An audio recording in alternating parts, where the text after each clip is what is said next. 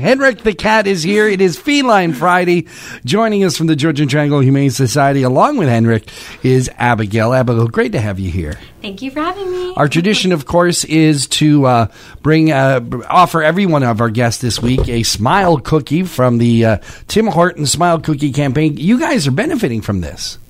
Yes. Um, so participating, Tim Hortons in Collingwood and Wasaga Beach, $1 cookies, split proceeds between us and the hospital. That's fantastic, I know. And, and they're delicious cookies, and I love that the 100% of the dollar you buy the cookie for Yep. goes to the charity. Exactly, yeah.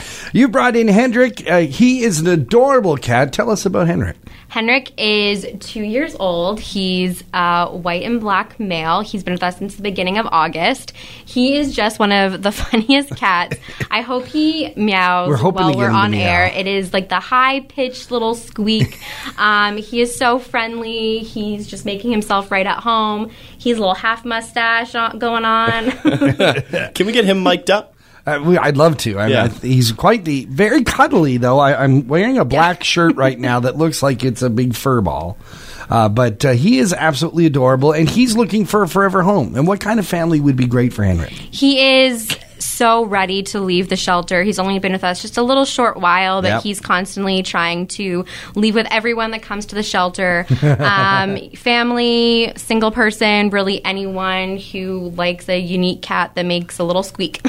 A- And he's very curious and investigative. He's been Yeah. all over the studio, uh, but he certainly doesn't seem afraid of, of people. no, he honestly, he loves everyone. loves He's absolutely everyone. adorable. If you wanted to get a uh, forever friend like uh, this lovely Henrik, what should we do? We are open every single day, 12 to 4 for adoptions. If you wanted to come in and take a look at who we have available for adoption, you can also check out the website, gths.ca.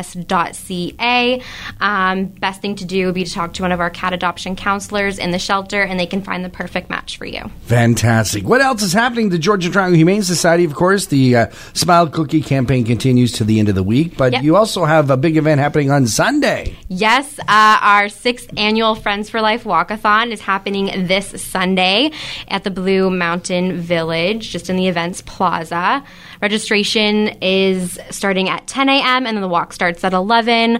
Um, obviously dog friendly. We have 150 people registered right now. Hopefully, it doesn't mean 150 dogs, but um, we welcome all um, dog lovers, cat lovers, everyone who likes to support the Georgian Triangle Humane Society.